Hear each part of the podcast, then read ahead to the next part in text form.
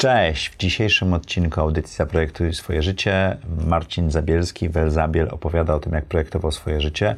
Mówi o tym, jak na tym snowboardzie życia on najpierw stawiał pierwsze kroki, było mu trudno, ale w pewnym momencie to już wszystko pojechało i było bardzo łatwo, jak ta kariera sama się ułożyła. Marcin też mówił o koncepcji jeża z książki Jima Collinsa Good to Great. Warto posłuchać tych kawałków, ale wydaje mi się, że ta część, kiedy Marcin mówi o swojej biografii, jak przechodził z miejsca do miejsca, była dość niesamowita. Może jest bardzo osobista, ale też tam jest dużo pytań, dlaczego i co to dało i tak dalej, więc warto tego posłuchać. Dajcie znać, co o tym myślicie, szczególnie o tej koncepcji deski snowboardowej. Mi się to bardzo spodobało. Zapraszam Was bardzo serdecznie. Zaprojektuj swoje życie. Zapraszam Was do mojej autorskiej audycji Zaprojektuj swoje życie. Przedstawiam osoby, które podjęły nietuzinkowe wyzwania życiowe i biznesowe. Rozmawiamy o tym, co nas napędza i dokąd zmierzamy. Historie opowiadane przez moich gości zainspirują Was do świadomego i odważnego projektowania swojego życia. Cześć! Witajcie w kolejnym odcinku audycji Zaprojektuj swoje życie. Jak co tydzień zapraszamy interesujących gości, którzy opowiadają swoje historie życiowe, opowiadają tego, co się nauczyli i pokazują nam troszeczkę, jak projektowali swoje życie. Dzisiejszym gościem jest Marcin Zabielski. Marcin opowie nam bardzo dużo o inwestowaniu, ale nie tylko. No, o inwestowaniu będę się starał na tyle, na ile potrafię. Dobrze. To ja dużo pytań zadam o inwestowaniu, to może wyjdzie, a cała reszta wyjdzie naturalnie. Marcinie, czy pamiętasz, kiedy pierwszy raz się poznaliśmy? Starałem sobie przypomnieć ten moment. Oglądasz audycję, więc wiedziałeś, że to pytanie padnie, tak? Oglądać nie oglądam, słucham. Słuchasz. Tak, ale wydaje mi się, że to było u Ciebie w pracy, w chwili, gdy przyszedłem jakby z fundraisingiem tego pierwszego funduszu Edgework Fund, tego mikrofunduszu i wtedy było to piorunujące wrażenie, bo wszedłem do organizacji, to był Samsung, gdzie starałeś się w bardzo szybki sposób wziąć i dojść do sedna sprawy, ile trzeba zainwestować, a ja pamiętam, że robiłem wtedy zdjęcia, bo byłem na etapie jeszcze trochę takich moich fascynacji misjami, wizjami różnych przedsiębiorstw i robiłem zdjęcia, bo tam były te wizje i misje wszędzie wypisane w Samsungu na ścianach. Albo drugi moment to było już na spotkaniu Hedgehoga. Okay. Czyli inwestycyjnie się spotkaliśmy. Tak. To a propos słuchania, drodzy słuchacze,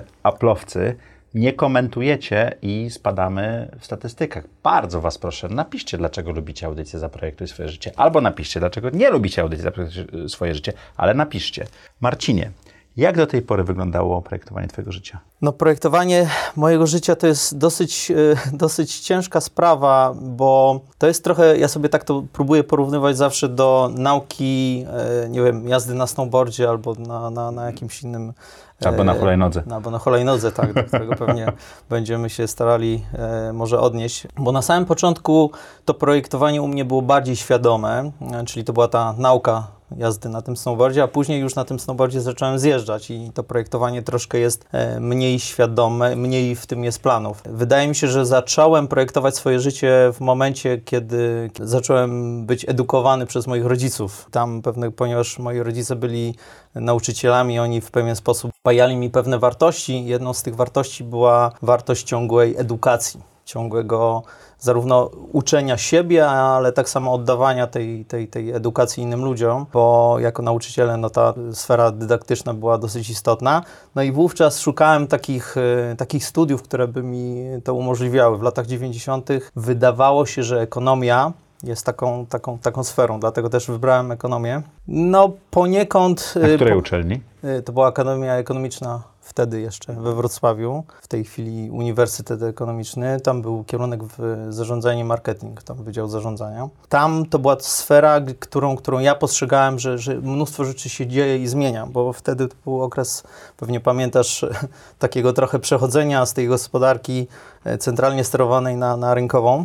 No i tam zacząłem tą edukację i również, ponieważ jestem osobą taką w miarę socjalną, a przynajmniej staram się być, to starałem się jakby budować tą moją wiedzę również z kontaktów z innymi rówieśnikami i wszedłem do takiej organizacji AIESEC, tam międzynarodowa, takie Stowarzyszenie Studentów Nauk Edukacji. No i oni tak naprawdę, tam jakby pobyt w tej organizacji otworzył przede mną trochę ścieżek, To były też czasy, kiedy tak naprawdę szczytem marzeń była kariera, zrobienie kariery po studiach w takich firmach jak nie wiem, FMCG, jakiś Procter & Gamble, Unilever, bądź też w firmach konsultingowych. No i wtedy to planowanie moje tej kariery opierało się na tym, że ja chciałem w pewien sposób mieć ten taki sznyt dydaktyczny.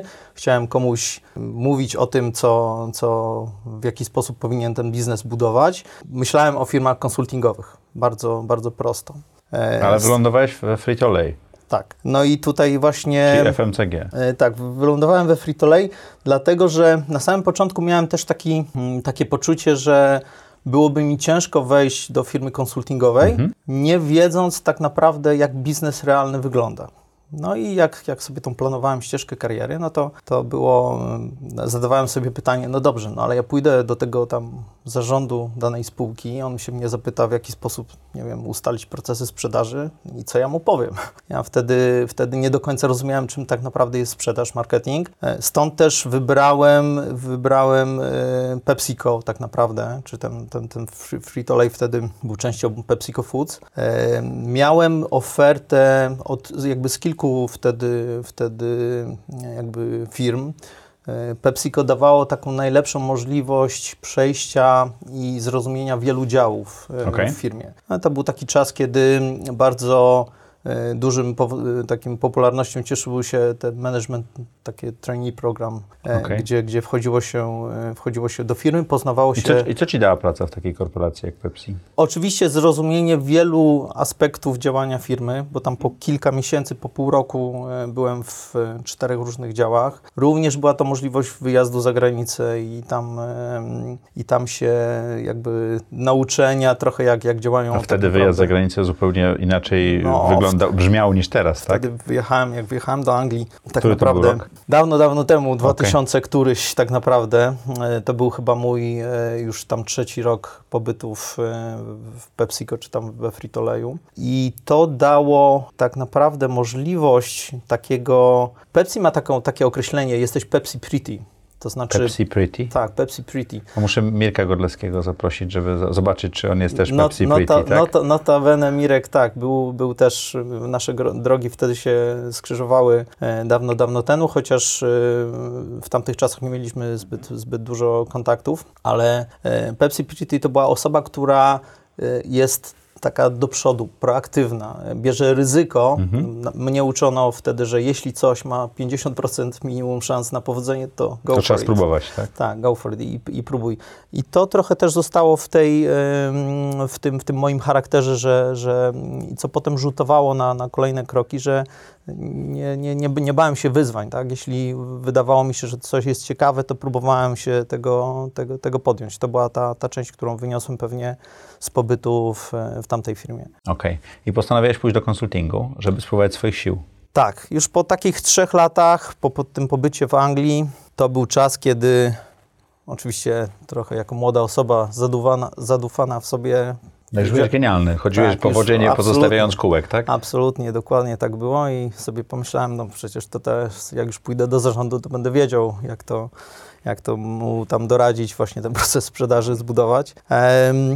No i tak, i zostałem, to była moja pierwsza wtedy taka rekrutacyjna rozmowa, jedna z 2 w moich życiu, które miałem. Poszedłem do Andersena, do tej części Business Consulting. Ona wtedy była dosyć mała, tam nie było zbyt wiele osób. Większość z tych osób to były osoby, które przechodziły wtedy z takiej części audytowej do tego Business Consultingu. Ten Business Consulting się tam tworzył i wówczas tak naprawdę osoba, która mnie tam rekrutowała, znała mnie jeszcze z moich poprzednich dokonań też AIESEC-owskich. Ja byłem odpowiedzialny za kontakty w AIESEC-u z Andersenem i tam zostałem zatrudniony tam na stanowisko senior consultanta. To od razu wskoczyłeś do góry, tak? Czyli nie robiłeś tego? Nie przechodziłem przez te levele. Byłem, tak jak mówię, byłem jedną z tych osób, która tam wchodziła z jakimś doświadczeniem biznesowym, tak? I co Ciebie nauczyło przejście z biznesu do konsultingu? Bo to jest zupełnie inny sposób działania, prawda? To jest w ogóle taki dosyć ciekawy moment dla każdego młodego człowieka. Ja bardzo, bardzo polecam młodym osobom, żeby nie odrzucały jakby takiego wejścia do korporacji, do konsultingu, dlatego że to się mówi, że to jest tam imperium zła i... No to nie jest. No nie jest. Właśnie ja uważam... Twoja kariera o tym świadczy, bo ty byłeś zarówno w korporacji, w konsultingu, we własnych firmach, zarządzasz w tej chwili funduszami inwestycyjnymi, także to jest taka kariera człowieka renesansu, powiedziałbym, tak? Nie kadząc gościowi oczywiście. Dojdziemy do tego, czy to... Na pewno były to wybory świadome. Tak? To jest ciekawe, bo często spotyka się ludzi, gdzie te wybory są trochę nieświadome, bądź czyli też wspomagane płyną z falą, tak? Ale wracając do mojego pytania, to przejście z korporacji do konsultingu było zmianą kultury organizacyjnej, zmianą sposobu działania. Bardzo. Co cię zaskoczyło? Czego się nauczyłeś? Pewno konsulting to jest taka bardzo dobra szkoła dla młodych ludzi. Mhm. To jest bardzo struktura armijna, ja to tak nazywam, gdzie jest... Tak, dokładnie, up or out. Jest bardzo duża zależność, jeśli chodzi tam o hierarchię, natomiast również bardzo dużo narzędzi daje młodemu człowiekowi. Te narzędzia później pozwalają, moim zdaniem, bardzo się odnajdywać w świecie i narzucać pewnego rodzaju strukturę od jakby sposobów pracy, aż po planowanie swoich rzeczy i trzymanie się tych planów. Te narzędzia są w ogóle bardzo przydatne nie tylko w życiu biznesowym, ale tak samo prywatnym. Ja jestem osobą, która, przynajmniej mam takie o sobie zdanie, jest bardzo zorganizowana. Wydaje mi się, że właśnie ten etap mojego życia bardzo mi to wszystko tam poukładał, chociaż było mi bardzo ciężko na samym początku. I to nie jest łatwe, żeby tam być, ale wynosi się dużo nawyków, które są przydatne później w biznesie. Bardzo zależy od charakteru osoby. Okay. Tak? Są osoby, które się bardzo łatwo odnajdują w takich strukturach. A tobie było trudniej? Mnie było na samym początku trudniej i chyba później, wiesz, ja nie kontynuowałem swojej kariery w konsultingu, bo widziałem, że to nie jest dla mnie, tak? Ale potem wylądowałeś w e-commerce, czyli tak próbowałeś przedsiębiorczości? Wyglądało to w ten sposób, że oczywiście tam co roku są awanse, ja tam po pierwszym roku zostałem Experience Senior Consultantem, później już był level menedżera, no i przed tą promocją na menedżera tak sobie właśnie brałem i ustawiałem trochę życie, właśnie był ten etap planowania, zadawałem sobie pytania, co mi się podoba w moim życiu zawodowym, a co nie. Doszedłem do wniosku, że jakby bycie w takich schierarchizowanych strukturach to nie jest jakby moja bajka, a do tego jeszcze dodatkowo okazało się, że jak robiłem projekty, które były projektami dla firm wszystkich na X, tam Animex, Rolimpex, wszystkie tego typu, bo to byli klienci.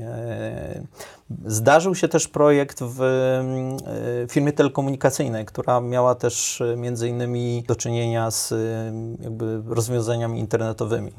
Tam była Wirtualna Polska.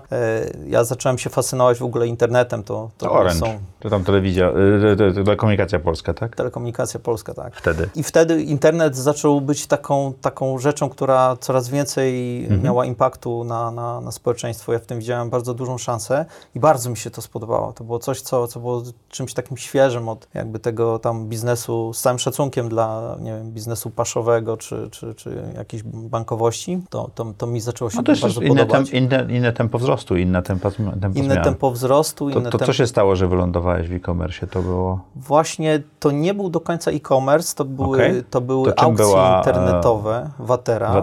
Tak, Vatera to były aukcje internetowe, to były coś jak Allegro, na samym początku. Myśmy to otwierali, starali się otworzyć w 5 krajach w Europie. To był etap, kiedy właśnie fundusze VC były w Polsce, było ich bardzo, bardzo mało. Praktycznie nie istniał rynek.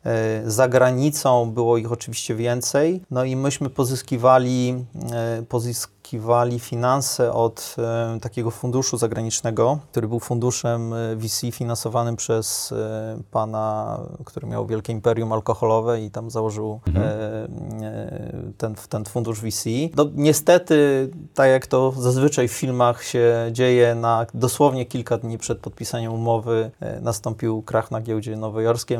Wszystkie fundusze się wycofały. Czyli tak. Wyście mieli pomysł na biznes, a ty byłeś wspólnikiem? Czy byłeś... Tak. Myśmy odpalili ten biznes. Okay. Odpaliliśmy biznes, tak jak mówię, właśnie w 5 krajach. Mhm. Mieliśmy go jakby finansować, wzrost z tych pieniędzy. Tam byli w ogóle zaangażowane, były bardzo ciekawe osoby i to jest też dosyć istotne, że warto podkreślić wybory, których się dokonuje w jakimś tam na wczesnych etapach swojego życia, później mogą procentować. Na przykład myśmy te aukcje staraliśmy się rozwijać z ludźmi, którzy zrobili takiego południowoamerykańskiego eBaya czy Allegro, dermate.com. Tam między innymi był taki człowiek Jose Marin, z którym miałem kontakt. On jest wspólnikiem Fabrice Grindy, jednego z najlepszych inwestorów tam w Stanach, takiego anioła biznesu, i oni prowadzą taki bardzo uznany fundusz. FJ Labs. Fabrice Grinda jest między innymi również założycielem OLX-a. I to na przykład w tej chwili wykorzystuje w swojej pracy te relacje. To, że kiedyś z nim pracowałeś, tak? Dokładnie. I teraz ciekawe jest to, że wtedy nam się nie udało tych aukcji. Przez brak finansowania. Przez brak finansowania, trochę również przez fakt, że sytuacja konkurencyjna była bardzo dynamiczna. Allegro wtedy oni to finansowanie gdzieś tam dostali, byli trochę szybciej na rynku, mieli lepszy start. W Polsce polegliśmy strasznie. Tak naprawdę w większości krajów żeśmy polegli. Udało nam się tak naprawdę ten jeden kraj rozwinąć do jakby poziomu lidera rynkowego, to były Węgry. No i sprzedaliśmy tamten biznes funduszowi takiemu tam lokalnemu, który później to sprzedał do Naspersa po jakimś tam czasie. Okej. Ale rozumiem, że jak to nie wyszło, to poszukałeś bezpiecznej przystani w Orange, tak? Czy tam w Telekomunikacji Polskiej? No... Skracając historię, tak, miałem dosyć długi okres, gdy musiałem dojść do siebie. Bycie przedsiębiorcą, jak pewnie... bywa wyczerpujące. A na czym polegał ten okres? Wiesz co, wyjechałem, akurat moja świeżo poślubiona małżonka dostała pracę w Meksyku.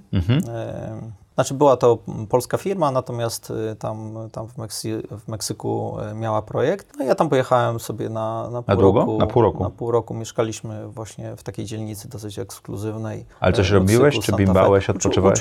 Uczyłem się języka hiszpańskiego. Okay. Tak. W ogóle mieliśmy taki pomysł na trochę dłuższe tam zahaczenie się i chcieliśmy tam trochę pomieszkać dłużej. Natomiast no, sytuacja była taka, że osoba, z którą robiłem wtedy Vaterę, Andrzej Choroszczak, jeden z twórców Billona, takiego dosyć znanego polskiego startupu. Jestem inwestorem w Billonie, także znam. Proszę. Andrzej zaproponował mi powrót do kraju i projekt restrukturyzacyjny, który mi się wydawał absolutnie fantastyczny, bo to była restrukturyzacja 6 spółek, takiego pakietu spółek w Elektrimie. Tam były spółki właśnie przesyłu danych, telekomunikacyjne, internetowe również, co było w ogóle takim trochę połączeniem tych moich konsultingowych umiejętności i też mojej miłości do internetu, czego się w ogóle z chęcią podjąłem. Wróciłem do Polski i zacząłem to restrukturyzować. To były dosyć ciężkie czasy z różnych względów, właśnie jeszcze tam i takiego lekkiego kryzysu, i też trochę przeszacowania wartości tamtych spółek w tamtym okresie. Dlatego też to była bardziej taka praca, powiedziałbym, sprzedawcy i grabarza, tak, w jednym. Ta restrukturyzacja. Tak to bywa ze startupami i z biznesami również, tak? Tak, i z biznesami również. Tam To w ogóle jest, jak patrzę teraz trochę wstecz na ten etap, to był etap, kiedy na pewno trochę utwardziła mi się skóra. Tak? Czyli to było dobre doświadczenie, tak? Tak. I to też nie były twoje pieniądze, nie były twoje biznesy, więc mogłeś, ale to też nie była struktura dużego konsultingu, tak? Bo nie, wchodziłeś do tego biznesu. To jakby na tym był trochę taki projekt dla interim managera, który wchodził do tych spółek, do rad nadzorczych, do zarządu również, więc to też wiązało się z pewnymi odpowiedzialnościami, które brałem na siebie, no i tam była część jakby restrukturyzacji ich, natomiast to były pierwsze na przykład takie poważne dosyć biznesy i rozmowy z osobami, które chciały te biznesy kupować. Czyli pierwszy raz sprzedawałeś spółki? Pierwszy raz sprzedawałem spółki. I co ciebie to nauczyło? Że są różni ludzie, że niektórzy ludzie potrafią się posunąć do bardzo, bardzo poważnych rzeczy, żeby daną rzecz osiągnąć. Mhm. Po raz pierwszy miałem do czynienia z próbą łapówki na przykład, zastraszania. To takie... A żebyś cenę obniżył czy co? No tam jakby nie wchodząc w szczegóły, ale żeby sprzedać, żeby cenę, żeby wybrać danego oferenta. A nie innego. Innego. Także tam było bardzo dużo polityki również zaangażowanych, bo pamiętajmy, że tam jakby w władzach tej spółki, przez te jakby władze spółki przewijały się różne osoby, które były oczywiście jakby biznesowo zorientowane, niektóre mniej. No i jakby to była taka bardzo dobra szkoła, która też wymagała bardzo jakby silnego takiego czyli charakteru. To nauczyło cię sprzedawać spółki i też nauczyło cię, utwardziło cię, jak to powiedziałeś. Utwardziło mnie, tak. To skąd się wziął Orange w tej ścieżce? No i po tych doświadczeniach miałem troszkę przesyt niestety. Przedsiębiorczości, tak. Byłem... I to zarówno budowania firm, jak i pracowania jako interim, tak? Dokładnie tak. Wtedy szukałem bezpiecznej przystani, tak? I to była właśnie druga rozmowa rekrutacyjna, którą odbyłem w życiu. Ta rozmowa w... To pierwsza była we Frito Lay? W Orange'u, tak. Pierwsza była w Andersenie. We Frito Lay tak naprawdę nie miałem rozmów rekrutacyjnych, bo ja byłem w AIESEC-u odpowiedzialny za kontakty z Frito Lay. Więc to było łatwiej. I tam praktycznie oni powiedzieli, proszę, pracuj u nas na management trainee. A tych studentów wtedy, którzy mieli trochę, znali język, doświadczenia, nie było dużo, tak? Więc miałem o wiele łatwiej niż obecnie. To wracając do Orange'a, jak ta rozmowa rekrutacyjna ci poszła? No na tyle dobrze, że mnie przyjęli. Niewiele pamiętam z tamtej rozmowy rekrutacyjnej tak naprawdę, więc tutaj nie będę jakieś tam tworzył jakieś legendy tam. I jak się przedsiębiorca odnajduje? Człowiek, który przez kilka lat tworzył firmy, restrukturyzował firmy i tak dalej, w takiej dużej strukturze. No to też na pewno ciekawe doświadczenie było, bo Orange jako firma wtedy bardzo francuska miała taki specyficzny rodzaj jakby pracy i robienia biznesu i podejmowania decyzji. Myśmy to korytarzowo nazwali Le French Way of Doing Business. Polegał na tym, że bardzo wiele spraw i decyzji było podejmowanych nie na spotkaniach biznesowych, tylko poza nimi. Na kolacjach w szczególności. Tak? Znaczy, ja nie byłem zbyt zaangażowany w te same decyzje, więc byłem w takim dziale, to się nazywał dział konsultingu wewnętrznego, który restrukturyzował również firmę. To właśnie jakby sam fakt, że się tam znalazłem, wynikał z tego, że mnie bardzo pociągał jakby temat tej pracy, którą tam trzeba było wykonywać, bo to był okres, kiedy Telekomunikacja Polska łączyła się z Orange'em i tam było bardzo dużo tłuszczu, który trzeba było wyciąć z tych połączonych organizacji i myśmy wtedy... Jak na człowieka, który w tej chwili buduje startupy w Polsce i na świecie, to masz dużo doświadczeń z restrukturyzacją, czyli z zmniejszaniem firm, zwalnianiem i sprzedawaniem ich. To ciekawe. Co powoduje pewnego rodzaju również jakby sposób patrzenia na efektywność danego startupu i organizacji. Tak? Czyli taki nieprzesądzony nadzieją, czy też marzeniami, ale raczej rzeczywistością, którą doświadczyłeś, jak nie wyjdzie. Staram się, chociaż w wielu przypadkach jest to niekoniecznie jakby in plus, bo to również może ograniczać pewnego rodzaju do startupów patrzenia. Za chwilę dojdziemy. Jeszcze chciałem dojść, jak z Orange'a znalazłeś się w Grupie Pracuj, która potem ukształtowała twoje następne kroki, nie? No tak. I tutaj to już jest ten etap, kiedy na tym snowboardzie, czy też tam surfie gdzieś jakoś to tam już samo jedzie. Bardziej płynąłem, czy jechałem. W Pracuju znalazłem się przez naszego wspólnego znajomego i gościa Przemka Gacka. Z AIESEC-u się znaliście, tak? Tak, z którym znaliśmy się z AIESEC-u. Mogę powiedzieć, że to był mój dobry znajomy, tak? On był tam chyba 2 lata w tych strukturach AIESEC-owskich później ode mnie. No i on jakby był takim...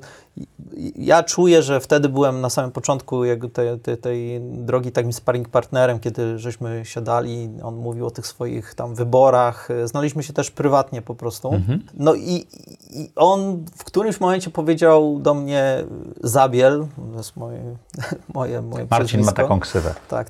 I Zabiel, wiesz co, ja mam taką firmę, która fajnie rośnie, ale potrzebowałbym takiego troszkę, wiesz, takiego sproceduryzowania tej firmy, takiego doświadczenia, takiego konsultingowego właśnie, żeby to wszystko tak trochę okrzepło, wiesz, bo my jesteśmy czyli tacy bardziej jeszcze AIESEC-owi, tak, a tacy mniej właśnie biznesowi. I ty poszedłeś do Grupy Pracuj, żeby z niej zrobić korporację, czy też firmę taką dorosłą?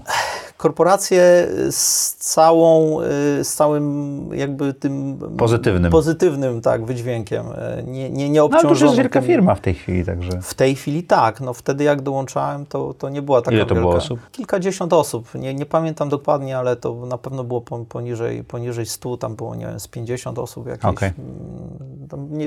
W Grupie Pracuj to tak trochę liczyliśmy, że to było ileś tam biur temu, że to były ze 3 biura temu. Marcin komentował biuro, w jakim znajduje się, zaprojektuje swoje rzeczy, że przypomina mu właśnie początki jego pracy w Grupie. Bardzo przypomina mi to biuro na Płockiej, tak? I tam taki bardzo też styl z lat 70. bądź też 80.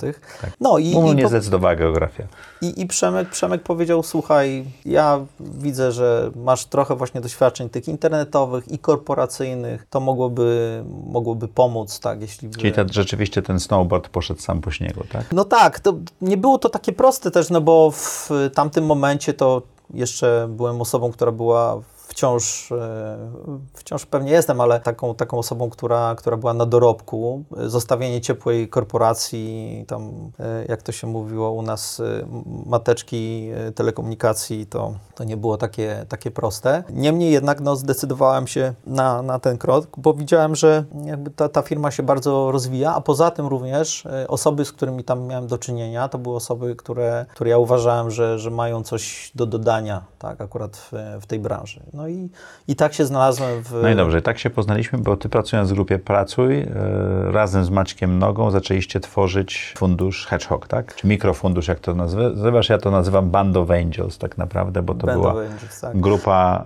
aniołów biznesu, która zaczęła szukać startupów i inwestować. Tak. I zupełnie zmienił się twój rodzaj pracy dzięki temu, tak? Po tej części jakby w Grupie Pracuj, tam spędziłem blisko chyba 7 lat czy 6 lat, więc to był jeden z chyba najdłuższy tak naprawdę dotychczasowy okres w karierze. I w którymś momencie, gdy ta struktura właśnie w Grupie Pracuj już była na tyle okrzepła i biznes, i to był zdecydowany lider rynkowy, i my zdołaliśmy wykształcić sobie tych naszych shadow managerów, którzy powoli przejmowali już biznes od zarządzających, to wówczas każdy z nas tam trochę sobie zaczął myśleć, co by chciał dalej robić, tak? No bo nie wszyscy mieli taki sam pomysł na jakby siebie samego, żeby tam w tym biznesie dalej być. No i ja tak sobie wtedy znowu był ten czas takiego podjęcia decyzji, co dalej, tak? Zrobić B2C, back to consulting, czy zostać w Pracuju, czy w ogóle zająć B2C, się... B2C, back to consulting, nie słyszałem tego. A widzisz. Pierwsza rzecz, której można się nauczyć. No i skąd pomysł na Hedgehoga? Ja postarałem się wykorzystać to, w czym czułem się dobry, czyli tą część taką dydaktyczną moją, analityczną trochę, znajomość startupów i tym się po prostu zająłem. Okay. Była to rzecz... Jak dużym funduszem był Hedgehog? Czy tam jest jeszcze, bo tam jest... Hedgehog był mikrofunduszem, tak naprawdę mieliśmy do dyspozycji kilka milionów euro. Więc ale też bardzo duży zespół aniołów biznesu, który mógł pomagać, nie? Ile ilu inwestorów tak, na koniec 25 tak naprawdę na samym początku było inwestorów. Każdy włożył stosunkowo małą kwotę i z tego zbudowaliśmy portfolio tam blisko 15 projektów. Natomiast tam jakby z całą... Ten pomysł na ten Business Angel Fund troszkę nie wypalił z kilku powodów. Z jednej strony oczywiście samej ekonomiki tego funduszu, która i trochę z takich hura optymistycznych założeń, które mieliśmy. Z drugiej strony przez fakt, że jakby założenia pomocy właśnie Business Angeli osobom zarządzającym zupełnie się nie sprawdziły. Nie spełniły się? Nie spełniły się, dlatego że mieliśmy, przynajmniej ja jak formułowałem jakby ten fundusz, to miałem trochę inne oczekiwania odnośnie tego, jak ta pomoc będzie wyglądała. Byłeś jedną z niewielu osób, które rzeczywiście aktywnie się w niektórych spółkach udzielały. Ja myślałem, że wszyscy tak robi, nie? Właśnie nie do końca, nie. Okay. Zdecydowana większość była bardzo pasywnymi inwestorami. A to nie była idea tego przedsięwzięcia, prawda? Nie była idea. Ideą było to, żeby ci aniołowie biznesu o wiele głębiej wchodzili w te spółki. Dlatego mniejsze fundusze, a więcej pracy, tak? Tak, natomiast też, co było istotne i to chyba była główna w ogóle nauka z tego przedsięwzięcia, że każdy fundusz musi mieć odpowiednią ekonomikę. Ekonomika, która na przykład zakłada, że nie ma tylko środków przeznaczonych na inwestowanie, ale też na zarządzanie. Nie na zarządzanie, na późniejsze inwestycje, czyli na follow-ony. Tak? A to jest bardzo ważne, bo robisz follow-ony w spółkach, które się rozwinęły, dokładnie, w które warto inwestować. To było problemem, który tak naprawdę dużą wagę ma w tej chwili na ekonomice. A czy to nie jest tak, że błędem było zainwestowanie w tak dużą ilość spółek? Może trzeba było w mniejszą liczbę spółek zainwestować, żeby te pieniądze zostały na następne inwestycje? Tam też możliwe, że jakby to podejście. Niemniej jednak przy tak dużym portfolio jest o wiele większa szansa na trafienie tak naprawdę spółek. Bo ja mam ponad 30 spółek w inwestycjach, więc wiem, jak to jest. Zainwestowanie w 5 bardzo ciężko. Ta statystyka jednak jest nieubłagalna w przypadku funduszy. A co jest najlepszą inwestycją Hedgehog? Wiesz co, mamy prawdopodobnie dwa takie. To wciąż jest jakby fundusz seedowy, tak? I te projekty, te spółki cały czas, pomimo tego, że mają tam, nie wiem, 5-7-letnią historię, to one cały czas się rozwijają. Ja jestem ostatnią osobą, która by odtrąbiała sukces, dopóki ta spółka nie ma rzeczywiście silnej pozycji rynkowej. Wydaje się, że dwie spółki Sebastiana Maśki i Versum. Sebastian był gościem audycji, polecam ten odcinek. Tak. Notabene jeden z lepszych, które słyszałem. Dziękuję Ci ślicznie. Bardzo dobry. Czyli Versum, czyli umawianie wizyt i cały marketplace wokół rynku beauty. Dokładnie tak. A drugi to jest chyba Preply bądź też Preply, tak? Preply, czyli taki ukraińsko-niemiecki startup, który zajmuje się marketplace'em dla tutorów, tak? Dla czyli uczenia się języka, czy też innych rzeczy. Bardzo fajny biznes, tak? Też tam jest. I to są dwa, które mają szansę dojść do wysokich wycen, tak? I spokojnie ten fundusz tam zwrócić i z nawiązką. Natomiast... A to tak działa troszeczkę, że przy 15 inwestycjach 1-2 inwestycje zwracają większość, a reszta z różnym skutkiem. Tak.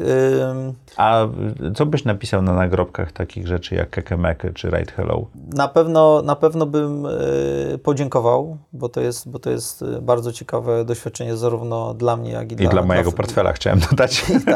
I dla portfelów inwestorów. Ale podziękowałbym funderom. Ciekawe jest, że moje doświadczenia akurat z tymi projektami, które nie do końca spełniają oczekiwania. KKMeka już nawet nie istnieje, tak? KKMeka już nie istnieje. Zostało kupione przez Pozbistro. Tak. Natomiast te doświadczenia bardzo, moim zdaniem, dużo dają zarówno ludziom, którzy to rozwijają, jak i drugiej stronie, tak?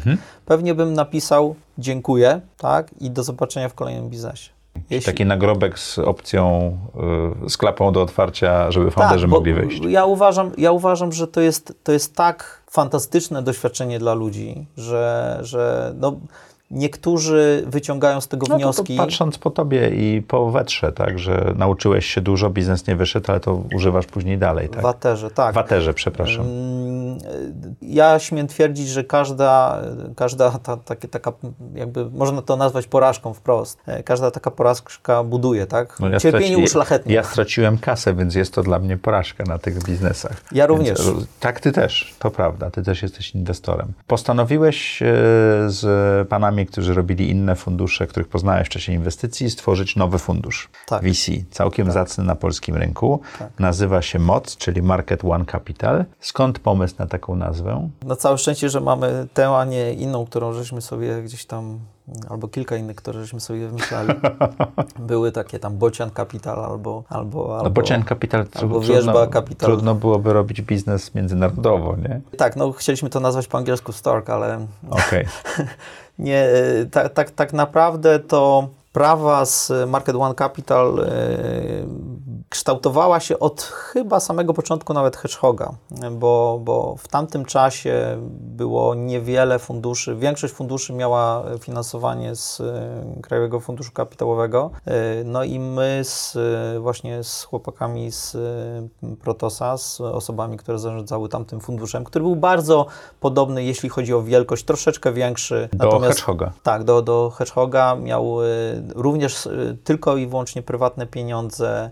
Tam były osoby, które miały też taki miks konsultingu, bycia przedsiębiorcą i VC. I spotykaliście się w inwestycjach, robiąc je razem. Spotykaliśmy się w inwestycjach, ale to była wręcz współpraca, która była troszkę głębsza, bo ja będąc osobą, która tam praktycznie w Hedgehogu była sama, bardzo często projekty, które trafiały do mnie, konsultowałem z nimi, a oni projekty, które trafiały do nich ze mną. I niekoniecznie koinwestowaliście. Niekoniecznie koinwestowaliśmy, ale tak to jest i to jest jedna z tych rzeczy, którą przedsiębiorcy, bądź też ci, którzy chcą być przedsiębiorcami, muszą sobie z tego zdawać sprawę. To jak wpadliście na pomysł, żeby zrobić razem fundusz? Mieliśmy wspólne DNA, my to nazywamy. Okej. Wspólne wartości. To znaczy wspólne wartości, też jak patrzyliśmy się na projekty, bo patrząc na różne fundusze w różny sposób oceniają pewne rzeczy, tak? I myśmy widzieli, że jakby efektem tego są koinwestycje, które żeśmy robili wtedy. Widzieliśmy, że patrząc na projekty widzimy te same rzeczy, tak? I te same, więc to powodowało, że tak naprawdę dobrze się z nimi współpracowało. Jak dużym funduszem jest Market One Capital? Market One Capital jak na polskie warunki jest w miarę dużym funduszem, jeśli chodzi oczywiście o fundusz seed. To jest 45 milionów euro. Okay. Natomiast no, jeśli popatrzymy ogólnie na jakby tutaj Europę, bądź też Stany, no to jest raczej taki mniejszy fundusz seedowy. W Polsce OTB w tej chwili zebrało 1 milion euro, tak? 100 milionów. 100 milionów euro, tak.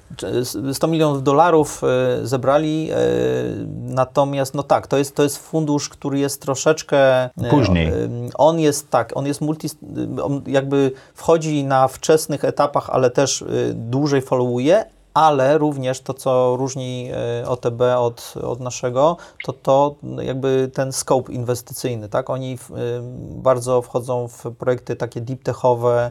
To wynika chyba z Marcina Hejki, którego mam nadzieję tutaj gościć. Absolutnie. I jego doświadczeń w Intel Capital, tak? Że albo Adama Niewińskiego. Albo Adama, który w bankowości siedział inwestycyjnie. Tak, notabene też AIESEC-owiec. Wszyscy, to mały świat jest, słuchajcie. Tak. Słuchaj, no to ja jestem startupem i mam genialny pomysł, jak to każdy startup, i chcę, żebyście zainwestowali we mnie. Co musi się wydarzyć?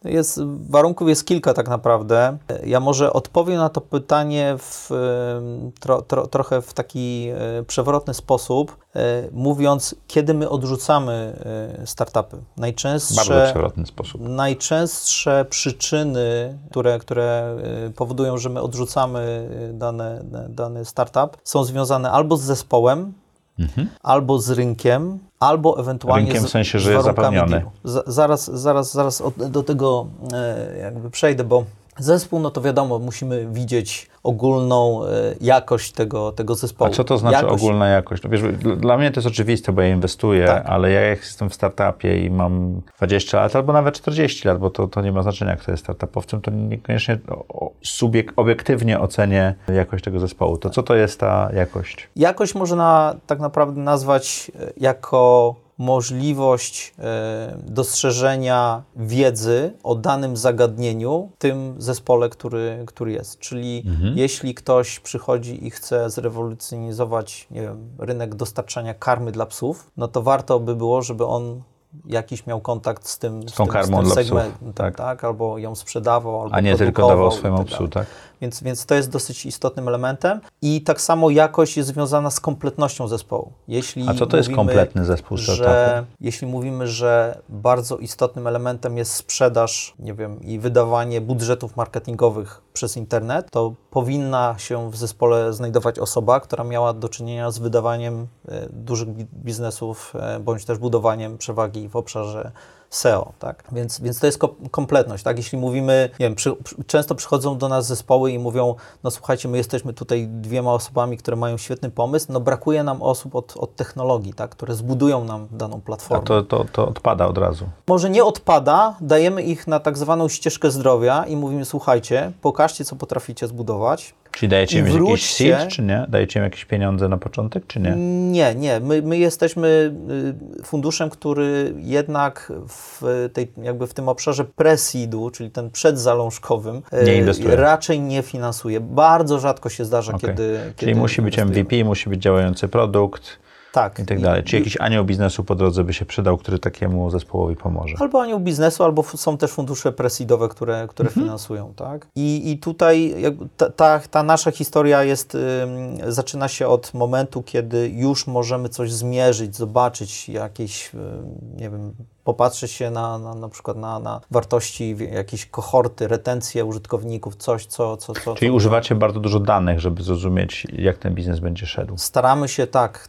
A mówiłeś też o rynku. Co to znaczy? Rynek to jest druga rzecz, która powoduje, że bardzo często odrzucamy, czy tak naprawdę zbyt mały rynek, bo trzeba tutaj się znowu te 2 kroki cofnąć i opowiedzieć troszkę o ekonomice funduszu Venture Capital. Fundusz Venture Capital prawdopodobnie każdy inwestuje wówczas w dany projekt, kiedy ma taką świadomość, że ten projekt na samym końcu może osiągnąć taką wartość, taką waluację, która zwróci cały fundusz. Czyli jeden projekt musi zapłacić za cały fundusz. Każda inwestycja... Każdy jeden projekt. Każda inwestycja, którą robię w funduszu, w Market One Capital, musi osiągnąć taką waluację, że ten procent, który będę miał na wyjściu, zwróci cały fundusz. I to jest taka zasada, której my się trzymamy. Czyli jeżeli macie 40 milionów, każdy inwestujecie 4 miliony, czyli zainwestujecie 10 funduszy, to potencjalnie każda inwestycja musi mieć zwrot dla Was w postaci 40 milionów. Tak. Bo prawdopodobieństwo, że wyjdzie Ci startup, to jest 1 na 9, tak? Dokładnie. Albo nawet mniejsze. Ale jak odrzucicie projekt, to nie znaczy, że on jest zły, on może pójść gdzieś indziej, ale też może do Was wrócić później taki projekt, tak? Jeżeli jakiś inny fundusz rozwinie tą spółkę, czy to się rzadko zdarza? Wtedy to by oznaczało, że popełniliśmy błąd w oszacowaniu potencjału tego segmentu, tak? Niekoniecznie... A zdarza się Wam, tak? Na razie mamy dosyć krótką historię, tak? Mamy historię 2-letnią, więc mam nadzieję, że takie rzeczy się nie będą zdarzały. A w ile spółek zainwestowaliście? Do tej pory zainwestowaliśmy w 13 spółek, tak? W tej chwili mamy kolejne... No i dużo i mało. W tym funduszu chcemy zainwestować w około 30 spółek. Czyli Wy założyliście od razu, że to będzie tak duże rozdrobnienie kapitału? To nie jest do końca duże rozdrobnienie 40 kapitału. 40 milionów euro na 30 spółek to jest trochę więcej. Ale mówimy trochę o jakby innego rodzaju. Nasze tikety, czy te inwestycje inicjalne, to jest zazwyczaj po kilkaset tysięcy euro. Tak? Okej. I później, i to w każdym funduszu tak działa właśnie ta ekonomika funduszu, że jakąś część, zazwyczaj większą część, nie wiem, 50-60% przeznacza się na inwestycje na follow-ony, bo inwestuje się na początku w te 30 spółek, żeby zobaczyć, co się stanie, żeby zobaczyć, które spółki sobie po prostu radzą i do jakby więcej pieniędzy się dokłada do tych, które radzą najlepiej. Dokładnie tak. I my mamy, to jest nasza, w tej strategii inwestycyjnej tym się kierujemy, że jakby w jedną spółkę możemy wrzucić do 10% kapitalizacji naszego funduszu. A jak wycenia się startup? Tak, tutaj było też kilka osób, między innymi Tomek, które o tym mówiły. Ja też jestem tego zdania, że wycena startupu to jest oczywiście, to jest bardziej sztuka niż jakaś tam reguła matematyczna. Czyli magia. No, może nie magia, tak? Jest oczywiście sporo benchmarku, bo zazwyczaj to są albo metody benchmarkowe, patrzy się na różnego rodzaju multiple wskaźniki, które... Czyli taki startup w takim kraju sprzedał się za tyle i to tak działa. Tam jest oczywiście o wiele więcej tych kryteriów, bo patrzy się, jak szybko się rozwija. Zrozumieć, co to jest benchmark. No, po prostu porównanie do innych wycen, do innych startupów, które miały miejsce w danym kraju, segmencie. Na samym końcu ta wycena na tym etapie inwestowania, na którym my działamy, nie jest tak bardzo istotna. Bo czy to będzie, nie wiem, 3 miliony, czy to będzie 5 milionów, a mówimy o startupie, który potencjalnie będzie warty 400 milionów euro. Okay. Tak? No to nie jest zbyt istotne. Oczywiście, jakby my też na to patrzymy. Matematycznie to jest istotne, bo to jest prawie razy 2 zwrot. Tak. Ale oni takie są olbrzymi, Tylko właśnie zwrot, tam nie wiem, że zarobimy 70 razy albo 300 razy, jest istotny. Ale równie istotne, a może nawet istotniejsze jest, jaką kwotę zainwestowaliśmy i jaki będzie jakby ta suma, którą przyniesiemy później naszym inwestorom. To ja się tego nauczyłem właśnie, bo w zeszłym roku sprzedaliśmy jeden ze startupów i ta kwota, którą ja koinwestowałem w Enea. Basia Piacek była tutaj gościem tuż w czasie transakcji, nawet chyba nie mogliśmy o tym mówić w czasie nagrania. Była na tyle nieduża, że multiple, czyli to, ile razy pieniądze się wróciły, był duży, ale sama kwota nie była dużą. No, trzeba zrozumieć to, że jak się inwestuje na samym początku i zostawia, już nie inwestuje, później się dostaje zwrot na samym końcu, no to sam multiple, czyli ten jakby zwrot cash on cash, mnożnik, to jest to słowo. Tak. Dziękuję. To on jest bardzo duży, tak? Natomiast w tych kwotach bezwzględnych często mnożniki mniejsze, ale większe kwoty są o wiele bardziej atrakcyjne. No, bo trzeba mieć zarówno dobry mnożnik, jak i dobrą sumę inwestycji, którą się zrobiło. Absolutnie tak. Founderzy. Młodzi, pełni energii, dojrzali, pełni doświadczenia, którzy lepiej się sprawdzają? Oj, to jest bardzo, bardzo ciężkie pytanie. Ja bym odpowiedział znowu przewrotnie, że ci, którzy dowożą, czyli realizują, realizują plany. Mówiłeś o Andrzeju Choroszczaku, który robi Billona, mamy Kiryla, który robi Preply, tak? Nie ma jednej reguły. Różnica wiekowa między nimi chyba 30 lat, tak? Dokładnie. Nie ma jednej reguły. Ja bym często łapię się na tym, że osoby, które są bardzo młode i zupełnie nawet charakterologicznie bym nie postawił ich, nie wiem, jako osoby, które będą takimi, nie wiem, successful entrepreneurs, to oni sobie świetnie radzą i w drugą stronę osoby, które mają fantastyczne doświadczenia biznesowe i później wchodzą do biznesu jako przedsiębiorcy, sobie zupełnie nie radzą. Także ciężko tutaj generalizować, natomiast na pewno muszą mieć, jakby charakteryzować się kilkoma rzeczami. Po pierwsze, muszą mieć absolutnie oddanie sprawie, którą robią.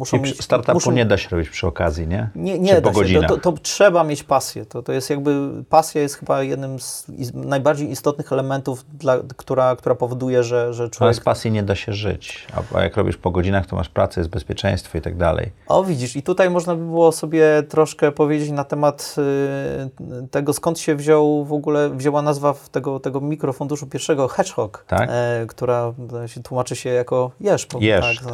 Tak. Fundusz jeżowy. Nie dlatego, że wszyscy tam lubiliśmy bardzo jeże, okay. tylko z tego, że bardzo nam się podobała na tamtym etapie książka Jima Collinsa i Good to Great, który to Jim Collins ukuł taki hedgehog koncept, tak, koncept jeża. Czyli on sobie powiedział, i to jest jedna z rzeczy, którą warto sobie zapamiętać, on ukuł taką teorię, że warto w życiu robić rzeczy, które są jakby w trzech obszarach takie spójne. Pierwsza rzecz to jest robić to, w czym się jest najlepszym na świecie, czyli po prostu mam wiedzę, mam doświadczenie, mam odpowiednie zasoby, potrafię to robić lepiej niż ktokolwiek inny. Druga rzecz to jest to, żeby robić coś, co mi sprawia przyjemność, co jest sexy, że ja mam pasję. Codziennie wstaję z bananem na twarzy, idę po prostu do mojego Market One Capital i robię to, co uwielbiam, absolutnie. Tak dosłownie jest? No, jeśli by tak nie było, to już bym tego nie robił. To ja pod tą górkę tutaj biegnę, żeby wejść do tego biura z lat 70., jak ty to nazwałeś, i trzecia żeby rzecz, robić audycję. Dokładnie. A trzecia? A trzecia rzecz, no, i to jest coś, co o czym, no, to zabrzmi tak może zbyt drastycznie, ale trzeba mieć z tego satysfakcję finansową. Robić pieniądze. Umieć zarobić. Tak, i jeśli te trzy rzeczy jakby funkcjonują, to wówczas od strony biznesowej to jest takie, powiedzmy, to Shangri-La i osiąga się spełnienie i sukces, tak? I w tym koncepcie, on w ogóle tam, ciekawa książka, warto przeczytać tą książkę i również kontynuację tej, bo ta książka jest już dosyć wiekowa, tam te przykłady, które były podawane, trochę uległy już pewnie zmianą. Natomiast sam koncept, żeby się na to patrzeć i również w chwili, gdy podejmuje się jakieś działania, żeby sobie zadawać pytanie, czy to, co w danym momencie robię, rzeczywiście jest zgodne z tymi trzema rzeczami, tak? Czy to powoduje u mnie radość, że ja w tym jestem naprawdę dobry i do tego jeszcze daje mi satysfakcję finansową, wtedy to powoduje, że człowiek postępuje. I ty jesteś w tym miejscu w tej chwili. Więc wracając do founderów. Mam nadzieję. No jeżeli mają tą pasję, ale nie stać ich na bycie w startupie, to nie powinni tego robić? Bo bycie w startupie również oznacza, że nie ma dochodów, spółka przynajmniej, przez jakiś czas. No, dlatego szukają takich osób jak my, tak, inwestorów. Którzy również płacą za pensje startupowców. Oczywiście, absolutnie. I to jakby takie... No dobra, to jak ja pracuję w korporacji, zarabiam, nie wiem, 20-30 tysięcy złotych, przychodzę do startupu, który jest czymś, w co chcecie zainwestować i tak dalej, to na jaką pensję mogę liczyć w takim startupie, na którą fundusz się zgodzi? Na godziwą. A gdybyś godziwą opisał cyfrą, to byłoby łatwiej. Wiesz co, to na pewno nie będzie 20-30 tysięcy złotych. Też, ja wiem, bo ja inwestuję w startupy. Też tylko... nie ma jednej reguły, ale zdziwiłbyś się, bo w wielu startupach 20-30 tysięcy złotych to jest pensja, którą fundusze płacą. Ale nie na poziomie seedu. W zależności od, no wiesz, seedu rozumianego tak jak my inwestujemy, to już jest pewnego rodzaju działający produkt, ma się przychody, więc tak. I trzeba też, jakby nasza historia nie jest związana tylko i wyłącznie z rynkiem polskim, tak? Tylko my również inwestujemy w Europie. Musimy brać pod uwagę uwarunkowania w różnych krajach. Musimy brać pod uwagę i doświadczenie, i sytuację konkurencyjną. I koszty życia. Więc tak jak mówię, no tutaj ciężko jakby jakieś tam nadać temu ramy i wtłoczyć w jakieś reguły. Wydaje mi się, że staramy się na pewno, żeby jakby pensja nie była, czy brak tak naprawdę godziwej pensji nie było tym, co odciąga przedsiębiorcę od realizacji. Czy to jest kwestia znalezienia takiego balansu między właśnie odciąganiem od realizacji celów spółki i inwestycji wspólnej, a zarabianiem na pensji, a nie na tworzeniu wartości ze spółki, tak? Absolutnie tak. Jakie macie najlepsze inwestycje w tej chwili w portfelu, którymi możesz się pochwalić? Tymi, którymi się chwalimy bardzo, to jest oczywiście TIR, czyli niemieckie hulajnogi. Właśnie to jest dla mnie szokujące, że zainwestowaliście w hulajnogi i przychodzisz do mojej audycji o tym mówić, tak? Tak, tak. Nie żebym zwalczał hulajnogi, ale to generalnie jest niebezpieczny środek transportu. Bardziej patrzymy to na ten projekt nie jako na same hulajnogi, ale na elektromobilność. Okay. Która zaczyna od hulajnóg?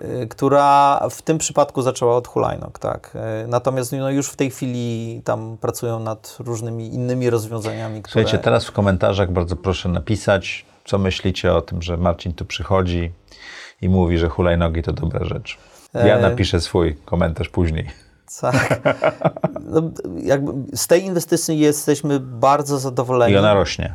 Bardzo szybko. To jest jedna z najszybciej rosnących spółek, jak nie najszybciej rosnąca spółka, jaką widziałem w życiu. Tak? W tych tam 20 kilku już latach. Tak. Ona zajmuje się czym? Ona tak naprawdę zajmuje się, to jest taki marketplace, gdzie ludzie sobie tam wynajmują te środki transportu. Czyli tak samo jak Lime u nas i tak dalej, tak? Tak, aczkolwiek jest kilka takich istotnych elementów, które różnią te biznesy. Trochę sposób wejścia na dany rynek, trochę my to nazywamy operational excellence jakby zespołu funderskiego, który się tym zajmuje. To są takie rzeczy, wydaje nam się, czy mamy taką nadzieję, że to będziemy jednym z pierwszym, o ile nie pierwszym funduszem VC w tym kraju, który po prostu trafi w unicorna, ale takiego właśnie właściwego, czyli tam 1 miliard euro. Waluacji. Tak. Także to jest ten projekt, który bardzo, bardzo szybko rośnie. Takim projektem jest PackHelp, gdzie chłopaki z PackHelpa łączą pasję w ogóle do rynku. To jest marketplace, który łączy osoby, firmy, które potrzebują opakowań z dostawcami tych opakowań. Czyli ja mogę, jak wydam swoją książkę, mogę dzięki PackHelpowi stworzyć idealne opakowanie do mojej książki. Tak, jakby oni rozwiązywali ten problem, na który ja również, czy tak naprawdę w rodzinie mieliśmy taką historię, że był startup, który coś tam sprzedało przez internet i to były oczywiście niewielkie wolumeny. No i w którymś momencie chcieliśmy tam wyprodukować, nie wiem, 500 miesięcznie opakowań. Zwróciliśmy się, jak to było realizowane do tej pory, no trzeba było wziąć albo telefon, albo napisać jakiegoś maila do 7 tam, czy 17. I wszyscy mówili, że za małe i tak dalej, tak? Drukarni, oni mówili, to za małe, a pan chce, nie wiem, ze skrzydełkami to, albo z jakimś tam, nie wiem, z folią, albo kolorowe i takie. Ja mówiłem, nie wiem, nie mam pojęcia, panie zrób mi pan, bo ja chcę po prostu tutaj kilka produktów wysłać w paczce. No, oni dają nie dość, że narzędzie do projektowania tego opakowania, bardzo proste. Ale też wiedzę przekazują, tak? Ale później przekazują oczywiście wiedzę, bo są tam osoby, które pomagają to zaprojektować i łączą te wolne moce przerobowe w drukarniach z tymi osobami, które chcą te opakowania wyprodukować sobie, tak? Fantastyczni w ogóle przedsiębiorcy. Też to są oni mieszczą się w tej definicji młodych przedsiębiorców, tych młodych, gniewnych, zupełnie takich, którzy mają świeże, nowoczesne spojrzenie na świat. Ten projekt idzie też bardzo dobrze.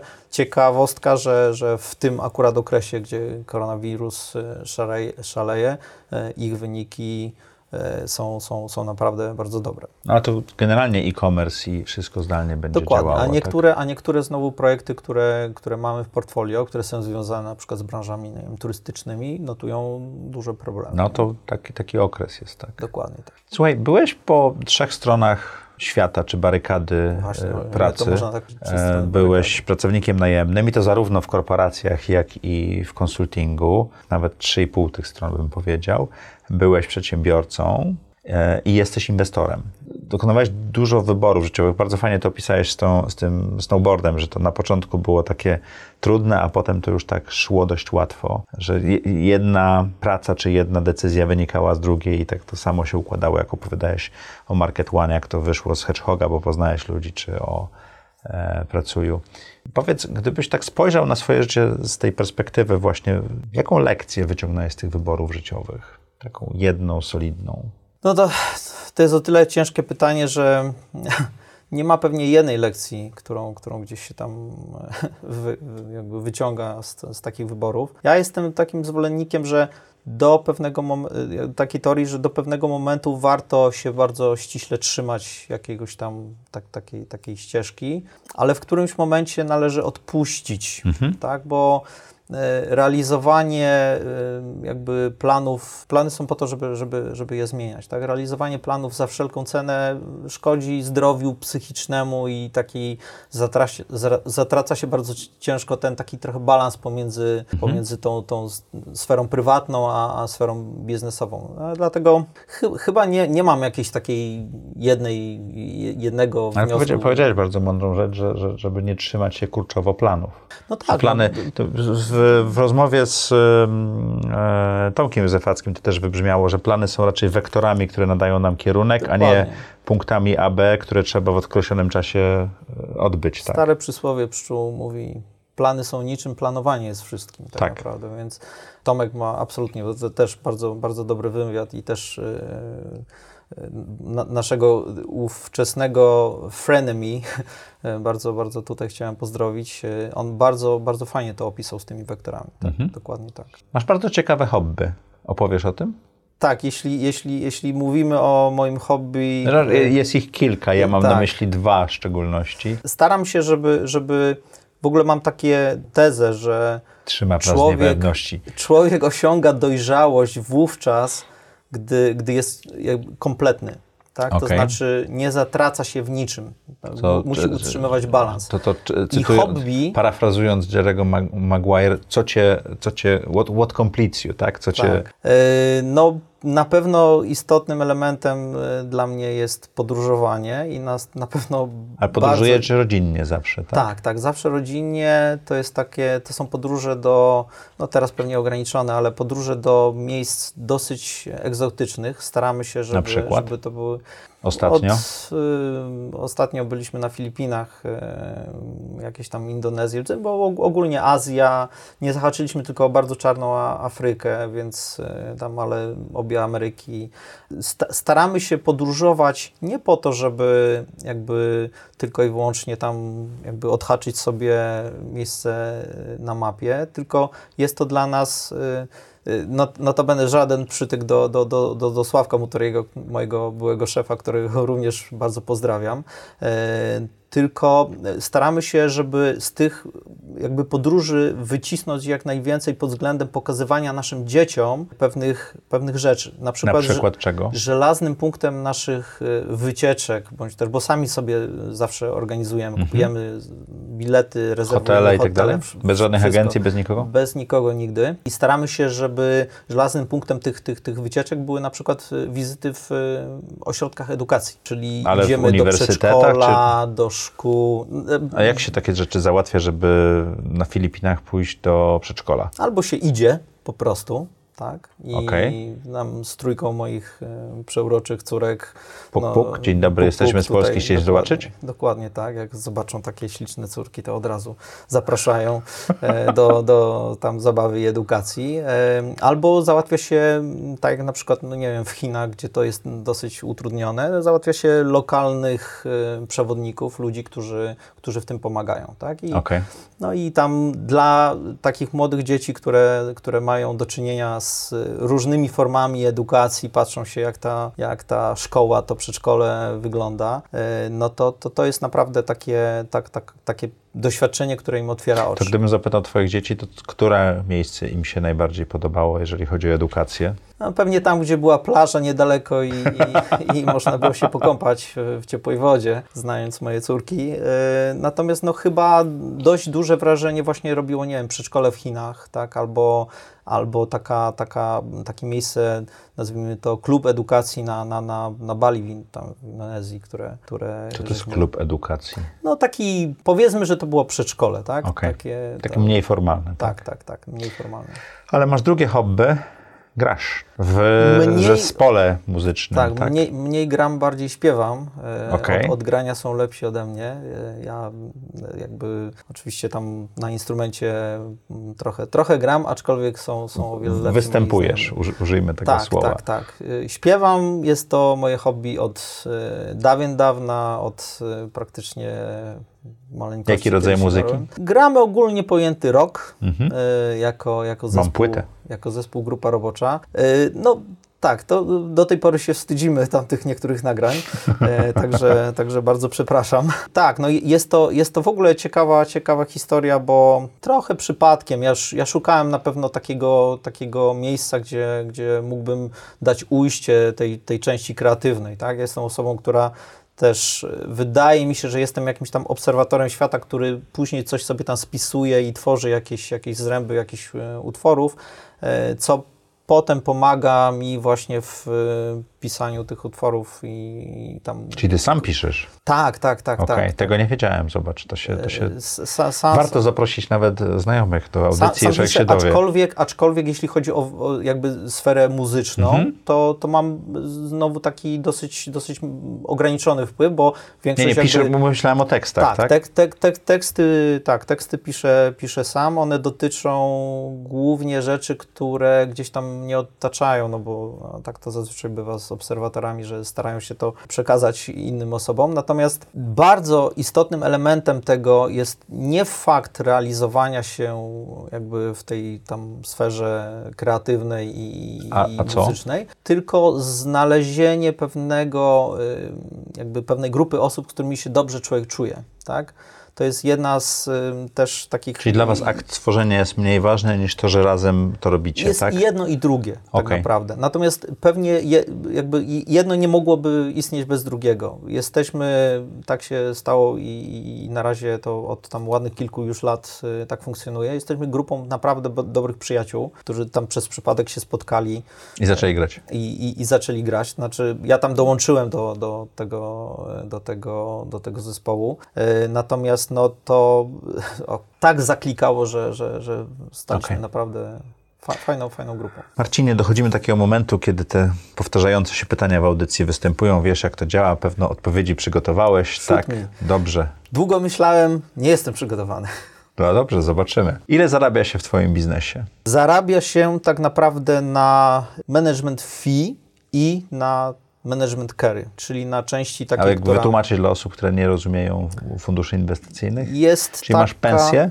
Tak, mam pensję, czyli to jest rzecz, którą... Jest taka żelazna zasada w funduszach VC, tak zwana reguła 2 and 20. Tak, 2%.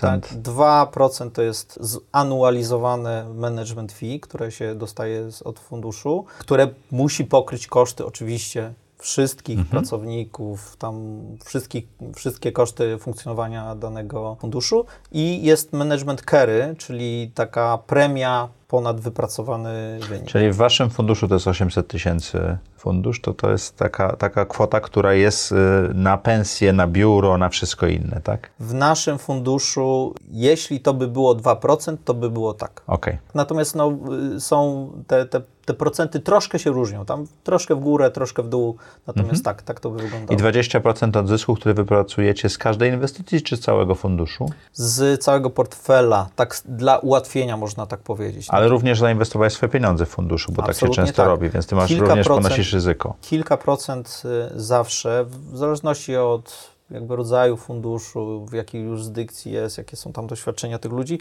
ale kilka procent funduszu jest inwestowane. To ile się zarabia? Godziwe. Tak? Które pozwalają nie zajmować się innymi rzeczami po to, żeby przeżyć. Dobrze. Czy możesz opisać najlepszą decyzję, którą podjąłeś w życiu? Najlepszą decyzją, tak, są pewnie dwie sfery, tak, bo jest ta sfera prywatna i ta sfera biznesowa. Najlepszą decyzją tak naprawdę na samym początku biznesową to było dołączenie do Grupy Pracuj i fakt, że dałem się skusić Przemkowi, żeby tam... I tego bezpieczeństwa w Orange'u się trochę pozbyłeś, tak? Tak. I jakby trochę na taką, mimo wszystko, nieznane wody wypłynąłem, ale tutaj Przemek po prostu ma taki dar przekonywania, że zadziałało. Wiem, mnie też przekonywał, jestem w Radzie Nadzorczej. A druga życiowa? A ta jakby w sferze prywatnej to poślubienie mojej żony. Tak, to jest absolutnie... Jestem też tym typem osobowości, dla którego rodzina i ta bezpieczna przystań, ta kotwica jest bardzo ważna. Więc... A co daje ci najwięcej energii czy satysfakcji w życiu? Sukces napędza. Zawsze, wszędzie sukces napędza. Mi najwięcej energii daje posiadanie balansu, tak, z jednej strony.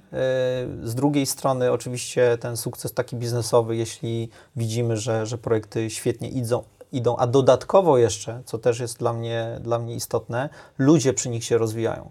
Ja wciąż mam w sobie to... Czyli sukces dajesz tą energię, żeby dalej robić, tak? Tak, wciąż mam w sobie to takie pragnienie bycia nauczycielem, profesorem, tą część taką dydaktyczną, i jeśli widzę, że osoby jakby nie tylko z kontaktów ze mną, ale w ogóle z całą organizacją, która reprezentuje się przy tym, rozwijają w rozwoju swojego biznesu tak naprawdę, to mi to bardzo dużą satysfakcję sprawia. Jak ja patrzę na osoby, z którymi miałem do czynienia kilka ładnych, bądź też kilkanaście lat temu, ale powiedzmy w tej sferze VC patrzę na przedsiębiorcę z 2012 roku i teraz to jest jego rozwój, to jest absolutnie fantastyczna rzecz.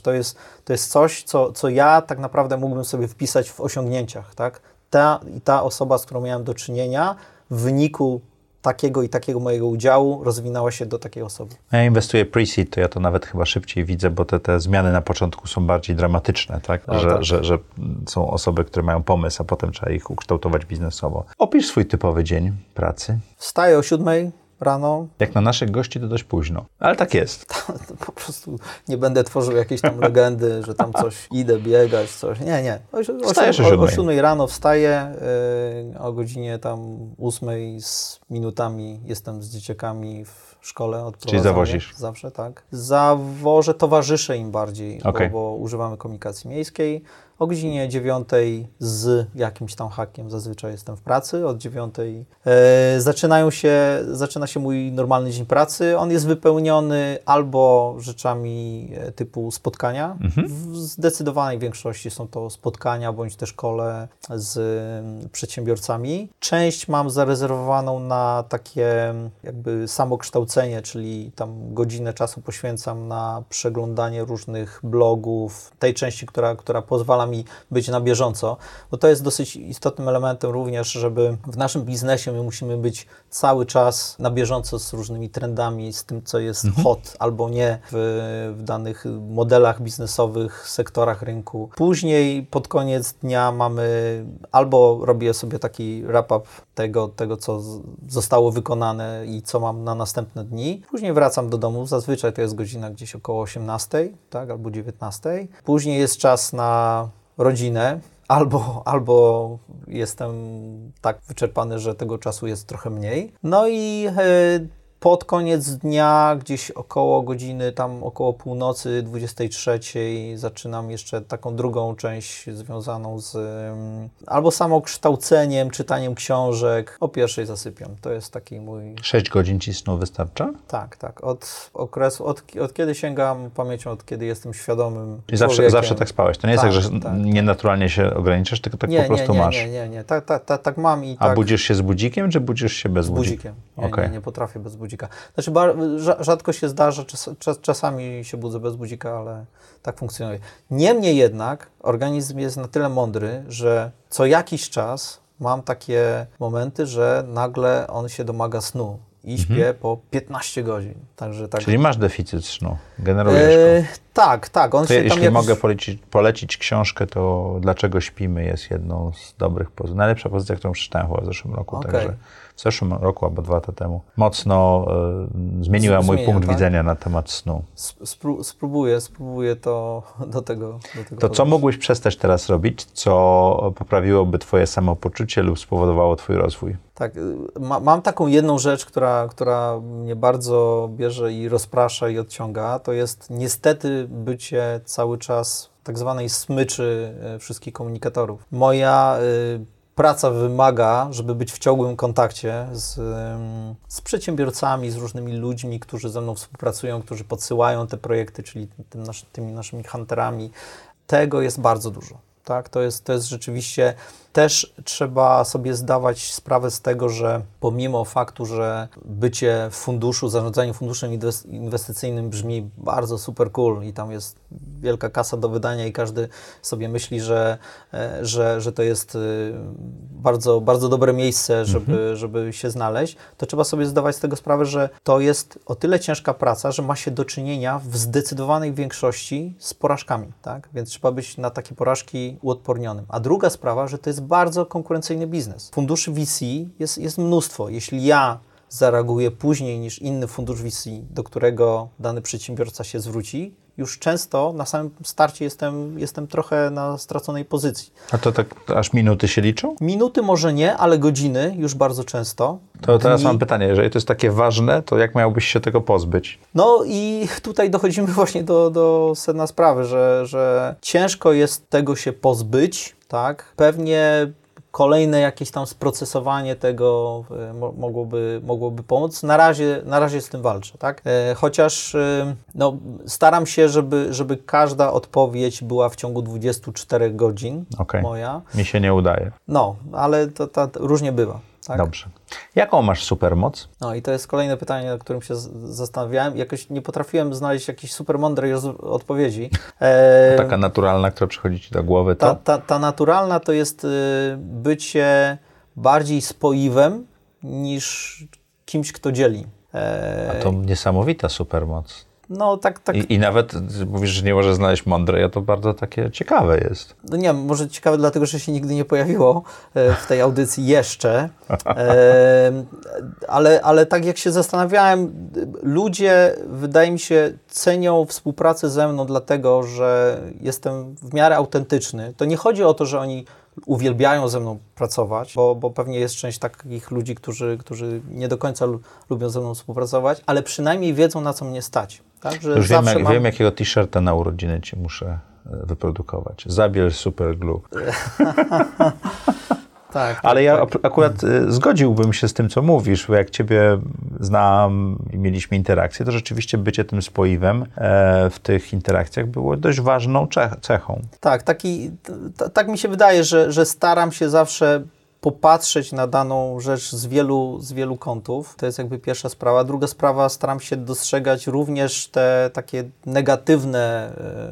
negatywne aspekty danej sprawy i bardzo jasno, ściśle komunikuję, że to mi się podoba albo mi się nie podoba, jest to w zgodzie z moimi wartościami albo nie jest w zgodzie z moimi wartościami. Powinno się to zrobić w dany sposób albo w inny. 3 rzeczy, które chciałbyś robić za 3 lata to? Kolejny fundusz na pewno. Okay. To jest taka rzecz. Czy Market Two Capital? Market One Capital Two. Okej. Okay. Tak, to jest rzecz, w której się realizuję i która uważam, że robię ją dobrze i do tego jest też satysfakcja finansowa, zarówno dla mnie i mam nadzieję dla inwestorów. To jest rzecz. Pewnie jest to dalej granie i śpiewanie i bycie i posiadanie super fajnej rodziny. Czyli też ciekawe, że to, co chcesz robić, to już robisz. Tak, ja jestem w tym momencie... Nie masz potrzeby na zmianę takiej dużej? Nie mam w tej chwili potrzeby na zmiany takiej diametralnej, tak? Natomiast mam na pewno potrzebę udowodnienia, że rzeczy, które się tam x czasu temu podjęło te decyzje, że one przynoszą rzeczywiście wymierne skutki. Okej. Książka która? Tutaj też jest ich kilka. Od strony biznesowej... Miejsce na jedną. Od strony biznesowej to jest Predictable Revenue, tak? Predictable Revenue, nie znam tej książki. No to jest taka ciekawa, ja jestem osobą, która patrząc na startup, moją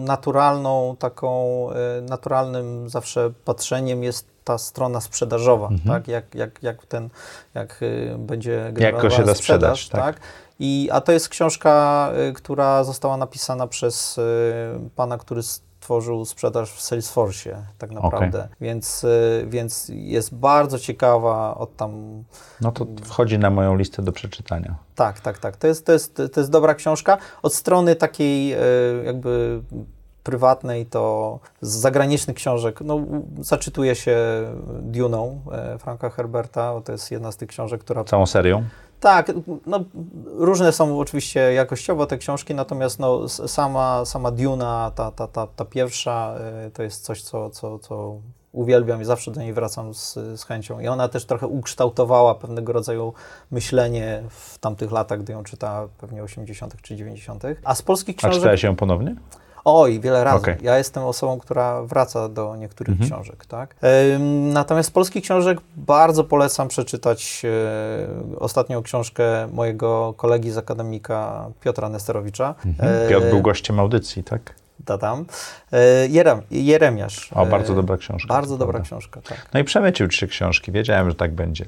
Marcinie, co chciałbyś, żeby nasi słuchacze zapamiętali z tej rozmowy? Chyba taką najbardziej rzeczą, którą można wynieść i też jest taką namacalną, to jest ten koncept jeża, żeby sobie zacząć zadawać te pytania, co powinienem, czego nie powinienem robić, jeśli to spełnia albo nie spełnia te 3 kryteria, o których mówiliśmy. I to chyba jest taka rzecz. Warto zawsze sobie myśleć, czy ja jestem w tym miejscu, w którym jestem, czy to mi przynosi satysfakcję, czy jest to coś, co ja świetnie potrafię robić i do tego mam z tego satysfakcję finansową. Bardzo Ci dziękuję. Dziękuję Wam. Jak co tydzień ciekawi goście w audycji Zaprojektuj swoje życie. Ta rozmowa była niesamowita. Koncept jeża zostaje ze mną.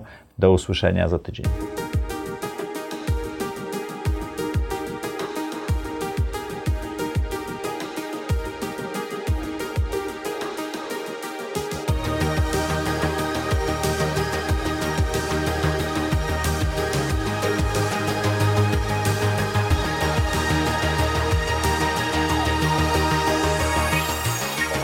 Projektuj swoje życie.